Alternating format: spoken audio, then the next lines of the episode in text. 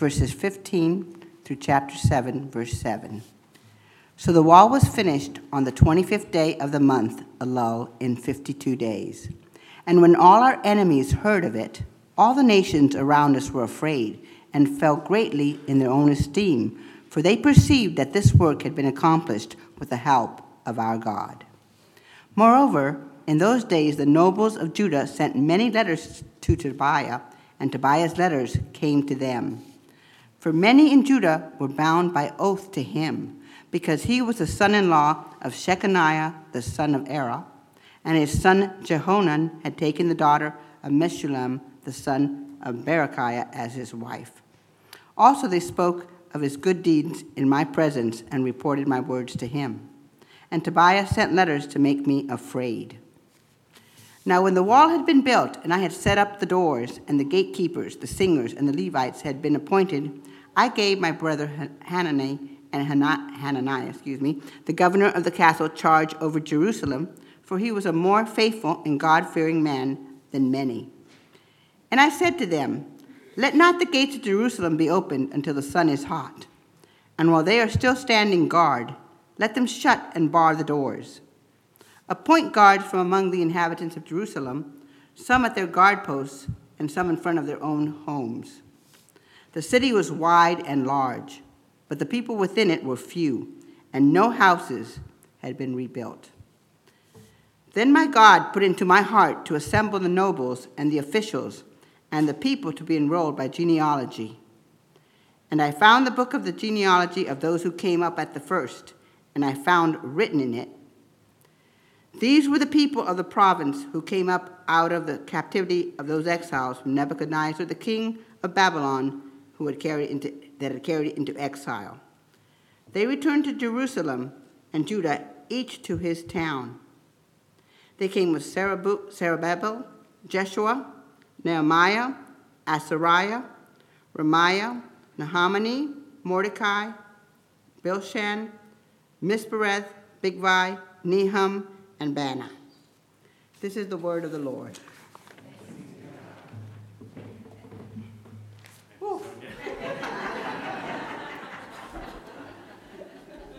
Should see how the chapter continues. Uh, so, boys and girls, if you'll come up to the front so I can pray with you before you head out to Story Keepers and Nursery. Come on up.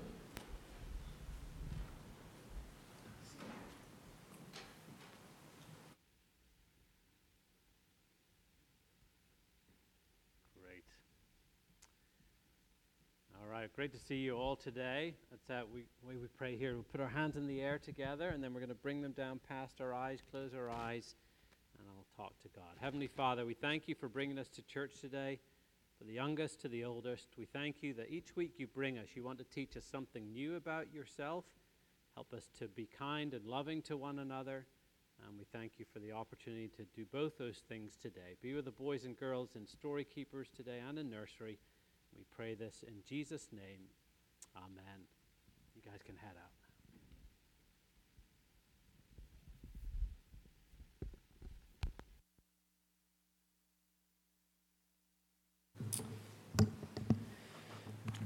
Just uh, one other announcement I forgot to make in case uh, John Belay's in Atlanta this weekend, but in case he's watching, he'll never forgive me if I don't remind you that the uh, blood drive is this this week on uh, Wednesday downstairs in the Gilmore room, and uh, there's plenty of spaces still available. You can go onto redcross.org uh, to sign up for those if one of those slots if you're able to help with that.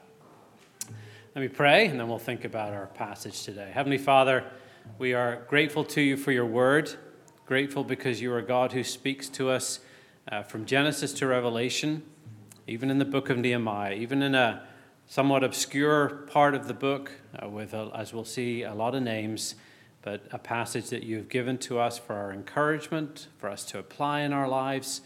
So help us to do that today. Help us to see its relevancy for each of our lives, no matter if we're still working out what it is we believe about you or whether we've been seeking to walk as followers of Jesus for decades now. Uh, speak to us through your word. By your Spirit, we ask. In Jesus' name. Amen. In uh, Friday's church email, I included a link to an article uh, put out this week by the Gospel Coalition. The article was entitled Use the Kaizen Method of, of Sermon Application. Just on the off chance there's one or two of you that didn't read your email on Friday, still don't understand how that happens, but there's maybe a few of you. Let me tell you about the piece. Uh, Joe Carter, who wrote it, starts uh, with a question. The question is this over the, over the course of your life, how many sermons have you heard? I will not take the time to do the actual math here, but for many of us, we could safely say many sermons. We've heard a lot of sermons.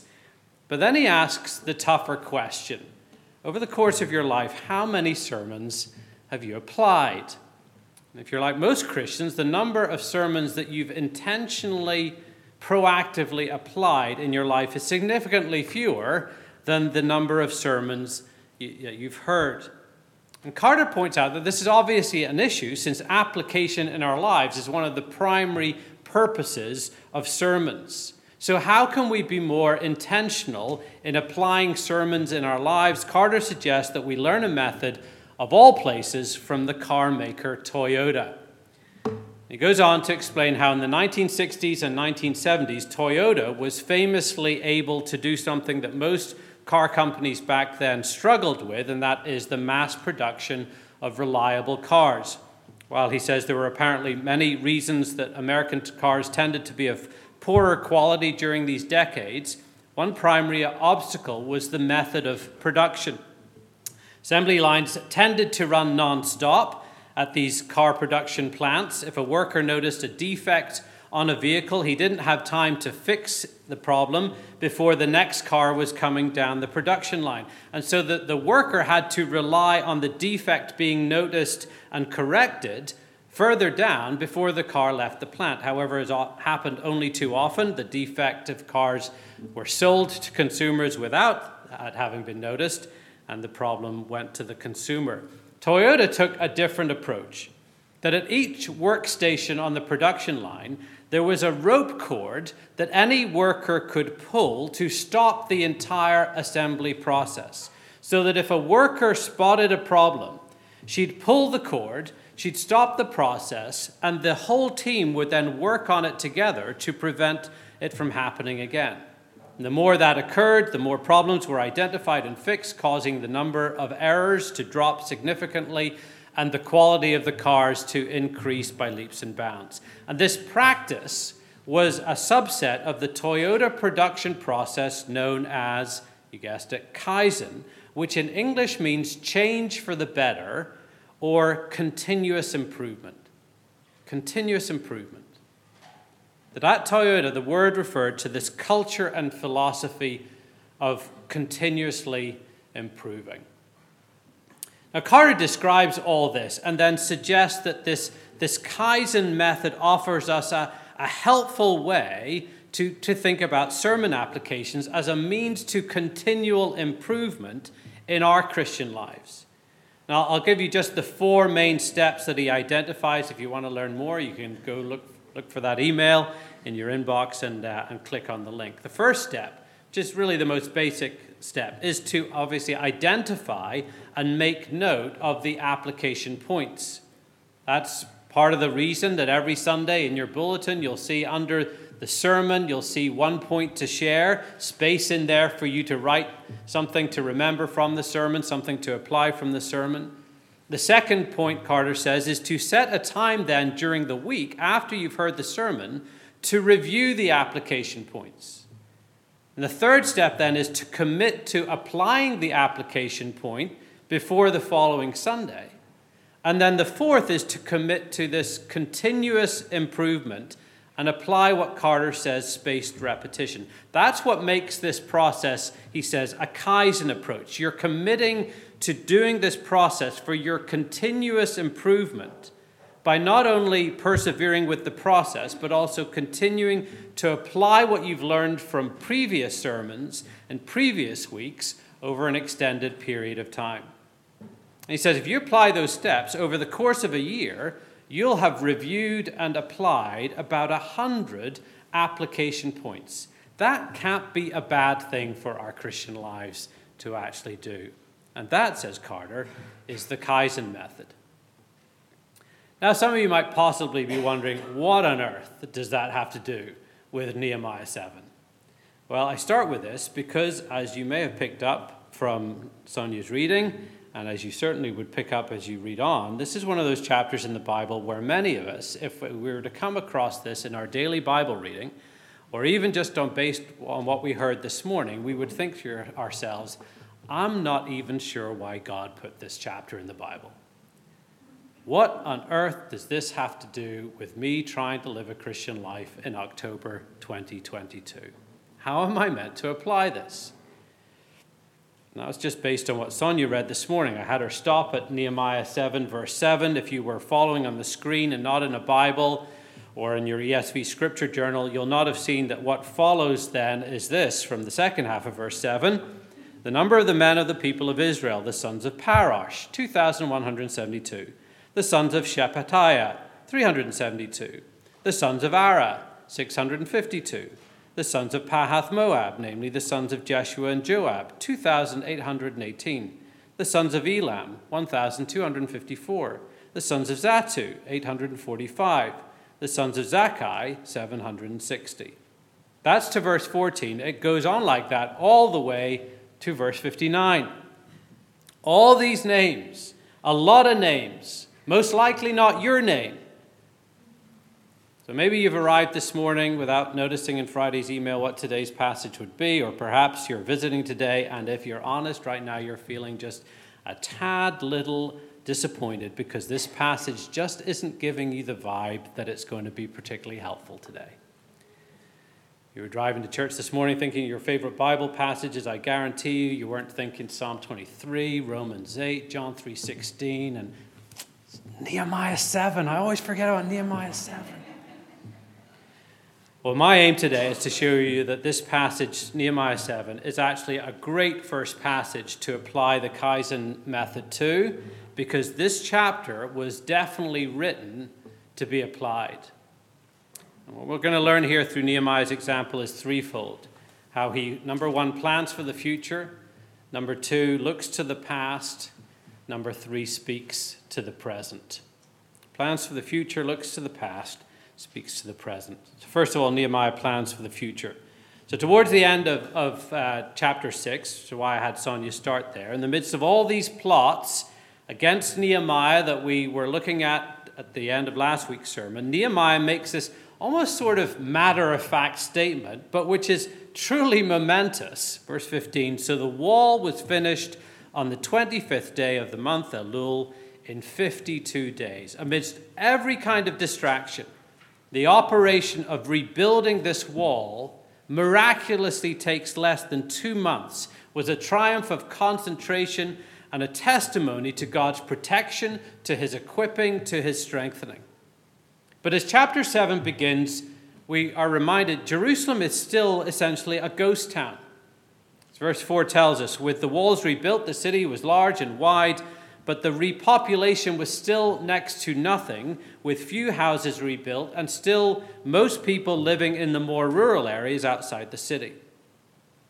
And what we therefore are going to see in the next four chapters is a transition in the book from a focus on the, the rebuilding of the walls to a sort of rebuilding of the city. I like how Jim Packer summarizes the shift in focus. He says, Nehemiah, through God, built walls, God, through Nehemiah, built saints. And the first part of this building of the saints involves Nehemiah here planning for the future. Look at verses 1 to 2 in chapter 7. Now, when the wall had been built, and I had set up the doors, and the gatekeepers, the singers, and the Levites had been appointed, I gave my brother Hanani and Hananiah, the governor of the castle, charge over Jerusalem, for he was a more faithful and God fearing man than many. In the space of two short verses, we get almost as a, an aside the three issues that were close to Nehemiah's heart, which were going to be vital to the community's physical and spiritual and intellectual development as he planned for the future. Firstly, their physical need was protection, so Nehemiah appoints gatekeepers to oversee the city's main entrances. He gives oversight responsibilities to his brother Hanani and to Hananiah, the governor of the castle. He mentions that this second appointment was due to Hananiah being both faithful and God fearing. It's a reminder to us that good leaders in the church always appoint godly leaders. And while we don't have physical walls and gates of a holy city here to watch and to guard, the role of gatekeeper is still a relevant one for God's church today. In our denomination's leadership training guide, it mentions that the elders in a church have at least three roles as godly leaders. They are firstly to be models of discipleship, they are secondly to be the spiritual health encouragers of the congregation. And thirdly, you guessed it, they're to be gatekeepers. And that means that the elders in a church have the responsibility to guard the church against theological error, to, to be on their watch for anything that might derail us as a body, to protect the church members for any kind of abuse that, there, there, that might come along. That's why the work of our nominating committee each year, as it's meeting right now at this time of this, this month, is so important as they prayerfully consider whom they might approach as potential new elders and deacons for our congregation, because still today there is a need for gatekeepers. Nehemiah not only identifies the physical need of protection as, as he plans for the future, he also identifies the spiritual need for worship. That's why he appoints singers to lead the community in its praise and adoration of God. The previous two months, the builders, the building of Jerusalem's walls, the associated challenges had necessarily concentrated everyone's attention on material, physical, and economic realities. However, now the appointment of the singers reminds the people that, the li- that life is more than bricks and mortar, and that actually their greatest priority was to make sure that God was at the very heart of their personal and corporate life and that there's nothing like singing to root us in that priority. In the Sing book I mentioned during the announcements, Keith and Kristen Getty point out that the Bible actually contains over 400 references to singing, and about 50 of those are direct commands to his people to sing. Not optional extras, not a suggestion, a command to sing. And part of the reason for that constant call for us to sing, and part of the reason for Nehemiah's prioritizing of singers here, is because God has give, given music this inherent power, and when music is, is combined with gospel words, it ministers to us powerfully in a unique way. I think most of us would agree that if we were simply to take our bulletins this morning and just read together the words of the songs, that it just wouldn't have the same effect. It wouldn't stir us in the same way as singing the words. Why is that? I don't think we have a full answer, but it's at least worth pointing out that, that singing is a full bodied action that engages uh, more of us than if we're just sitting and listening or even reading texts. Because singing requires us to call on parts of the body that might otherwise be quite dormant stomach muscles and vocal cords and lungs and tongues. And somehow, I think because singing involves our body in a unique way, it seems to have this privileged channel to our hearts, to our gut, to our imaginations. And then you throw into the pot the fact that music and songs are power, powerfully call forth memories or other associations, places, times in our lives. We realize that these songs get to us in a way that other forms of discourse just don't. So that as Nehemiah plans for the future, he recognizes the importance of all this. He identifies the spiritual need for worship, and so he appoints singers. Thirdly, briefly, Nehemiah also saw the intellectual need for teaching, and so he appoints Levites. While the responsibilities of those in the tribe of Levi would have been reduced during the exile without a temple, now the importance of the Levites is underlined by Nehemiah's prioritizing their appointment. So we're going to see in chapter 8, the Levites of this period after Israel's exile seem to have had a pastoral, educational, and example setting function. Nehemiah understood that as important as singing is, there's more to faith than just singing. That if the heart's to be inspired in worship, then the mind must be informed, and someone must be responsible for the filling of the mind, for the communicating of the great truths of the faith. And for Nehemiah in his day, that responsibility fell on the shoulders of the Levites, all part of Nehemiah's planning for the future. However, in our second point, we want to see that in order to call the people to move forward as he plans for the future, Nehemiah is going to first call them to look back. Look to the past, he says. Nehemiah's planning for the future was contingent on rebuilding not just the walls, but the city. And therefore, it needed inhabitants, it needed residents. Verse 4 again the city was wide and large, but the people within it were few, and no houses had been rebuilt. So, in order to establish the city, people were going to have to make some difficult decisions. It was going to mean moving from the countryside, moving from the safety of the suburbs into the city. It was going to entail building the city infrastructure with homes and neighborhoods. So, how is Nehemiah going to motivate and inspire the people to make that necessary sacrifice to move into the city? Look at verse 5. Then my God put it into my heart to assemble the nobles and the officials and the people to be enrolled by genealogy. And I found the book of the genealogy of those who came up at the first, and I found written in it. God puts into Nehemiah's heart, he prompts him that the idea to inspire future action could be done by something from the past. Nehemiah goes back to the archives to a list of the names that actually first appears in Ezra chapter 2. As I told, as I mentioned in a pre earlier sermon, Ezra and Nehemiah originally were one book in the Bible, where there are two for us.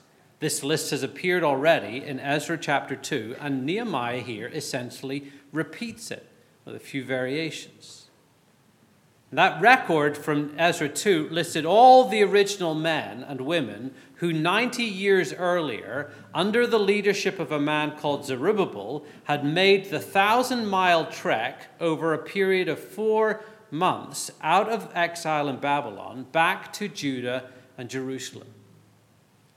So that to us, when we come to Nehemiah 7, this just looks like a list, let's face it a list of, of a boring list of names and numbers and places. It's the sort of a material that a modern writer would put into appendix, an appendix, or maybe put a footnote in here that just says, see Ezra 2. But for Nehemiah, this list isn't just going to be footnoted or appendixed. It's going to be put front and center at this point in the rebuilding project because he knows it's crucial to his goal. He's taking something that belonged essentially to the past in order to make it serve the needs of the present and the future. Because this list from the past would remind Nehemiah's audience of who they were, that they were sons and daughters of heroes, men and women who came back to Judah from Babylon, who made that four month arduous journey, not knowing exactly what they were coming back to the list contained the names and places of families who had been willing to uproot themselves from the familiar and the safe surroundings of Babylon, to be obedient to the call of God to a much riskier existence in a land that had been destroyed by their enemies and left destitute and abandoned. They had embarked on a sort of second exodus, a new exodus but like their forefathers of Abraham and Moses and Joshua, they had committed themselves to a mission that called for faithful dependence on God, obedience to God. So that this list is much more than a mere catalog of hard to pronounce obscure names. This list served as an abbreviated narrative of the courage and love and faithfulness of people who, at God's instructions, went out not exactly knowing where they were going or what they were going to. And in the hands of Nehemiah, this archive was a motivational tool with those who were still living in Judah's countryside to come and live in Jerusalem, to follow in the footsteps of their forefathers who had sacrificially stepped out into the unknown. You can imagine Nehemiah reading through this list and saying, This list is a hall of honor. These people are our heroes from the past. They didn't come to Jerusalem and Judah to make it, to make money. They came back here to be the people of God, to be the Lord's covenantal people. Nehemiah would have said to those people, The only reason you're here today is because of what they did 90 years ago. And what I'm going to ask you to do, he would say, is way, way smaller than what they did, what your forefathers did. They traveled a long distance. I'm asking you just to go a short distance from the suburbs to the city to become dwellers there. Think Nehemiah challenges us here in our just our overall view of history. Because for many people today, history is, is just a, a dead thing. It's locked away in inaccessible antiquity. But Nehemiah here reminds us that history is a living story. And when it comes to the history of God's people, it's a living story that not only relates the failings of God's people, and there are many, but also the way in which those who have gone before us have sacrificially transmitted the truths and the beauty of God's kingdom as an example to us. The danger for us is that our fascination with the present and all that's going on around us in the world makes us forgetful and even dismissive of the past. A corrective to that. I think we would do well to make it a, a regular practice of reading biographies of, of Christians who have gone before us, reading those biographies to our children if we've got young children. Still remember, two of the best Christian biography books that we found when our kids were young were called 10 Boys Who Changed the World, 10 Girls Who Changed the World little snippets of Christian biography of people that you may never have heard of. Even if you don't have any children, you might actually find those quite interesting and enjoy them. So read Christian biographies. Or read about the sacrificial faithfulness of entire churches who have faced great challenges with stupendous faith. A few years ago, when I was at the pastor's uh, sabbatical course in Savannah that I attend annually. I went on a, on a Sunday to the first African American Baptist church.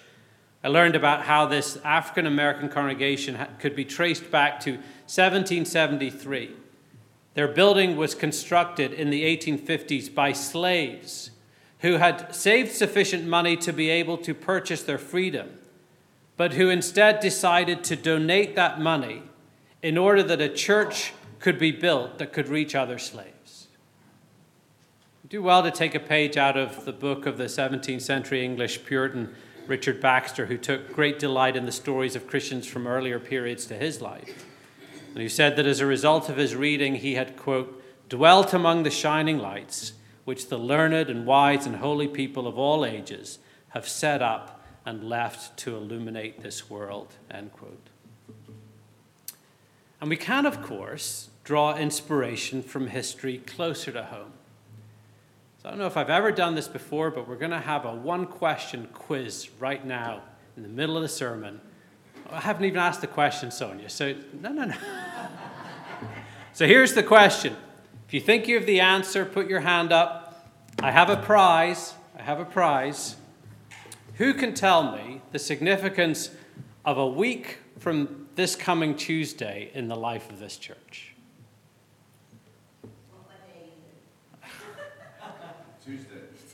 It's a Tuesday. 1st of November, you have the script. 1st of November. Anyone want to take a guess as to Marcia? First meeting of the congregation. This book is this is a lovely book actually. This is Be Thou My Vision, a liturgy of daily worship, now belongs to Marcia. After. First, first meeting. First, so let me let me tell you what happened on the first of November, actually 1862. We're coming up on the 160th anniversary in like nine days of our church. Probably didn't know that. Because on the 1st of November 1862, 160 years ago, a week from Tuesday, a new church was formally organized in Kennett Square called Kennett Square Presbyterian Church. History tells us that Kennett Square was incorporated in 1855 the early 1860s, the town had a population of just five to 600 people. There were only two religious groups in the area at the time the Methodist Church and the Hicksite Friends, who were a, a liberal branch of the Quakers. May 1861, Reverend David Moore, who was the pastor of Lower Brandywine Presbyterian Church in Delaware, just across the road from the entrance to Winterthur, began visiting Kennett Square on Sunday afternoons holding services. At, at, that time, there was just one Presbyterian living in the town. And Moore held those afternoon services for a year until the arrival of his friend John Gilmore in May 1862. Reverend Gilmore, there's a plaque for him over on the far wall there. You've probably never looked at it. The hall down below us was named after him. Was invited to undertake pastoral work in the town, which he agreed to do. He didn't expect to stay beyond the summer. Preached his first sermon in the borough hall that May to a congregation of, tw- of 20. Soon after that, a Sunday school was started. Numbers increased. At the fall meeting of the presbytery that year, a petition was presented requesting that a Presbyterian congregation be organized in Kennett Square. That request was granted, and the church was formally organized in the town hall on Saturday, the 1st of November, 1862. And the founding members of that church were Elizabeth Mendenhall, Mary Ann Clark, Thomas Roney, Elizabeth Roney, Edward Clare, Emmeline Clare, James Roney, Sidney Roney, Maria Springer, Hamilton Graham, Mary Graham, Emmeline Graham, Catherine Gilmore, Isabella Tunis, Eliza Pennock, Hannah Lamborn, Mary Lamborn, Rebecca Marvel, Mary Graham, Charles Schultz, Asenath Schultz, John Springer, Edwin Gibson, Clementine Gibson. That's the Presbyterian Church of Kennett Square's Nehemiah 7 list right there of those who stepped out in faith to launch this church and whose witness from 160 years ago encourages us to be continually stepping out in faith and obedience to God today. That brings us to our last point that Nehemiah speaks to the present. Nehemiah had made plans for the future he had looked to the past so that he might now say something about the present. Look at verses 70 to 72 towards the end of the chapter. Now, some of the heads of fathers' house of fathers' houses gave to the work. Governor gave to the treasury a thousand darics of gold, fifty basins, thirty priests' garments, and five hundred minas of silver. And some of the heads of fathers' houses gave into the treasury of the work twenty thousand darics of gold, two thousand two hundred minas of silver and what the rest of the people gave was 20,000 darics of gold, 2,000 minas of silver, and 67 priest garments. Uh, again, this is actually a very similar way that the uh, Ezra 2 ends, where the original list of exiles, exile returnees is found. And there in Ezra 2, the author mentioned what the heads of those families had given towards the work of the rebuilding of the temple. Here, Nehemiah records what his generation had given towards the work of rebuilding the city. When Nehemiah mentions what the governor gave, remember, that's, he's talking about himself there. He's wanting to set an example to the people from the top down. And it's a reminder how we live in the present. This includes our generosity to gospel work in this day as they gave in their day. That, that, that living in the present doesn't happen in a vacuum. It's shaped by how we view both the future and the past. That was true for Nehemiah and his contemporaries, it's true for us as well. The Apostle Paul's favorite way of, of expressing this idea was through his famous triad of faith, hope, and love. That the Christian life, first of all, is lived through the, the lens of faith, through the lens of trust in what God has done for us in the past. Now, God, of course, has done a multitude of things, a countless number of things for us in the past. But the main thing is that his son Jesus, the true Israel, uprooted himself from a place of comfort and security and beauty, not a place of exile for him, but of his eternal home, of heaven, to come to this earth. That he gave up all that was familiar to him, all that was glorious in the fellowship of heaven to be obedient to the call of his father to a much riskier existence in a place that was being destroyed, in our case, by sin, which of course is this world. That Jesus undertook the ultimate exodus, committing himself to a mission to rescue us from the exile that we were in, an exile from God, to secure the forgiveness of our sins, that we might be reconciled to the very God who has made us and be in relationship with him forever. So that the Christian life is lived through the, the lens of, of faith in what Jesus has done for us. But not just the lens of faith, but also the lens of hope. Because Jesus has made plans for the future for everyone who puts their trust in him. And it's, it's a plan of hope that is beyond your wildest imagination. It's what the Apostle John in the book of Revelation calls the New Jerusalem. That's the Christian's home. That's the ultimate home that we're looking forward to, the future home of every follower of Jesus. And it's glorious. There's no sickness there, there are no tears, there are no threats, there's no death. But the presence of your loving Heavenly Father almost like so real that you can touch it.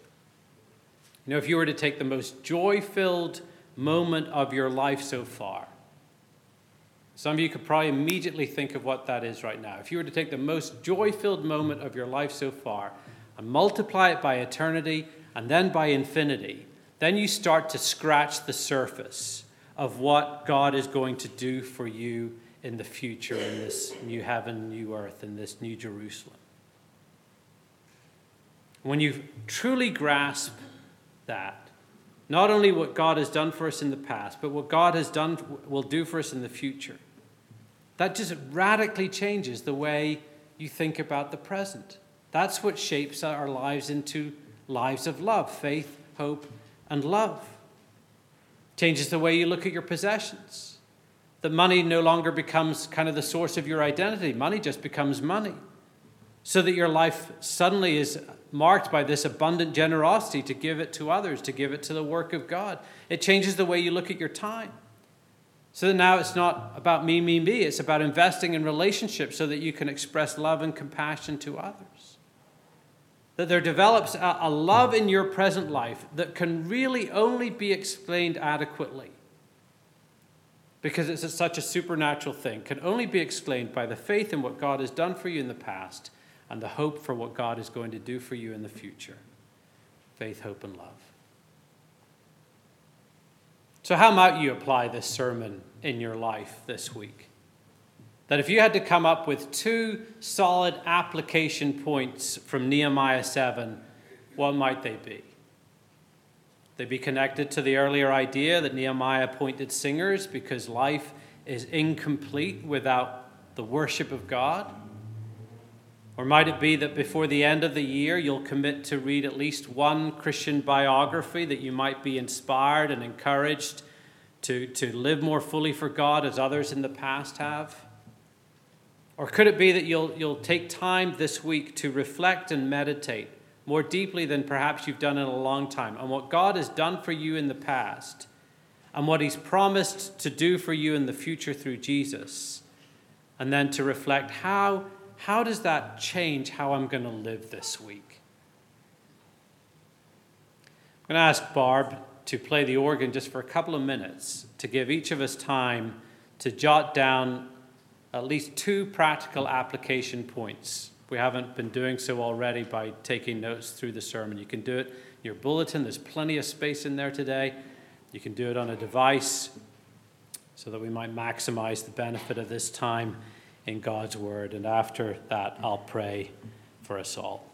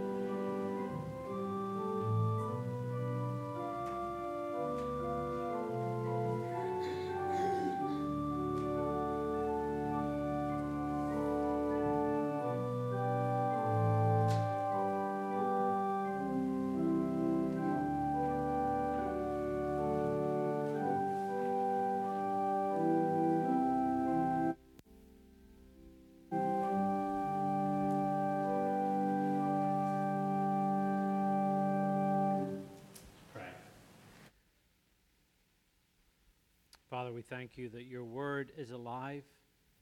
Your word speaks into our lives today, and that even a chapter, somewhat obscure chapter like Nehemiah 7, can help us think about what it means to live lives of faith and obedience to you.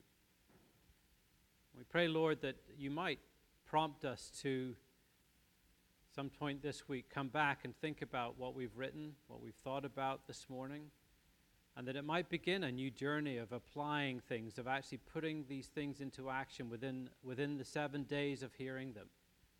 And then next week, getting some more and building on it so that we might just grow and flourish in, in faith and love and obedience, trusting you and seeing the fruit of your Spirit in our lives. Help us, we pray, for we ask it in Jesus' name.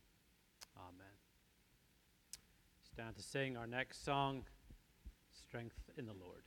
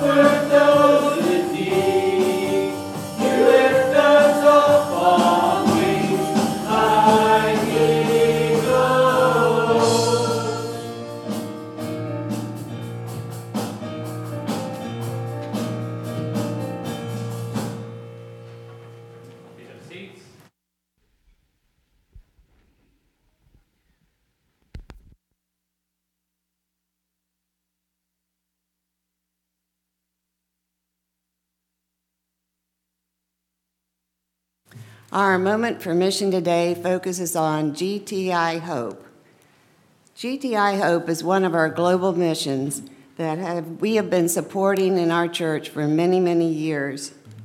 Their purpose is to train and equip Indian churches to teach the gospel to the unreached people groups in their country.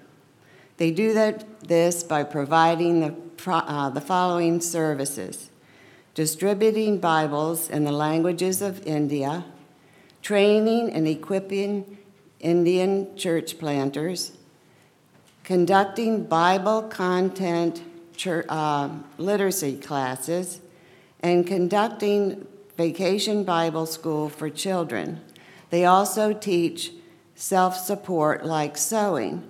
We are going to watch a video now that shows how a village was transported uh, trans, um, how a village was transformed through uh, GTI Hope. It really is. In 2016, a church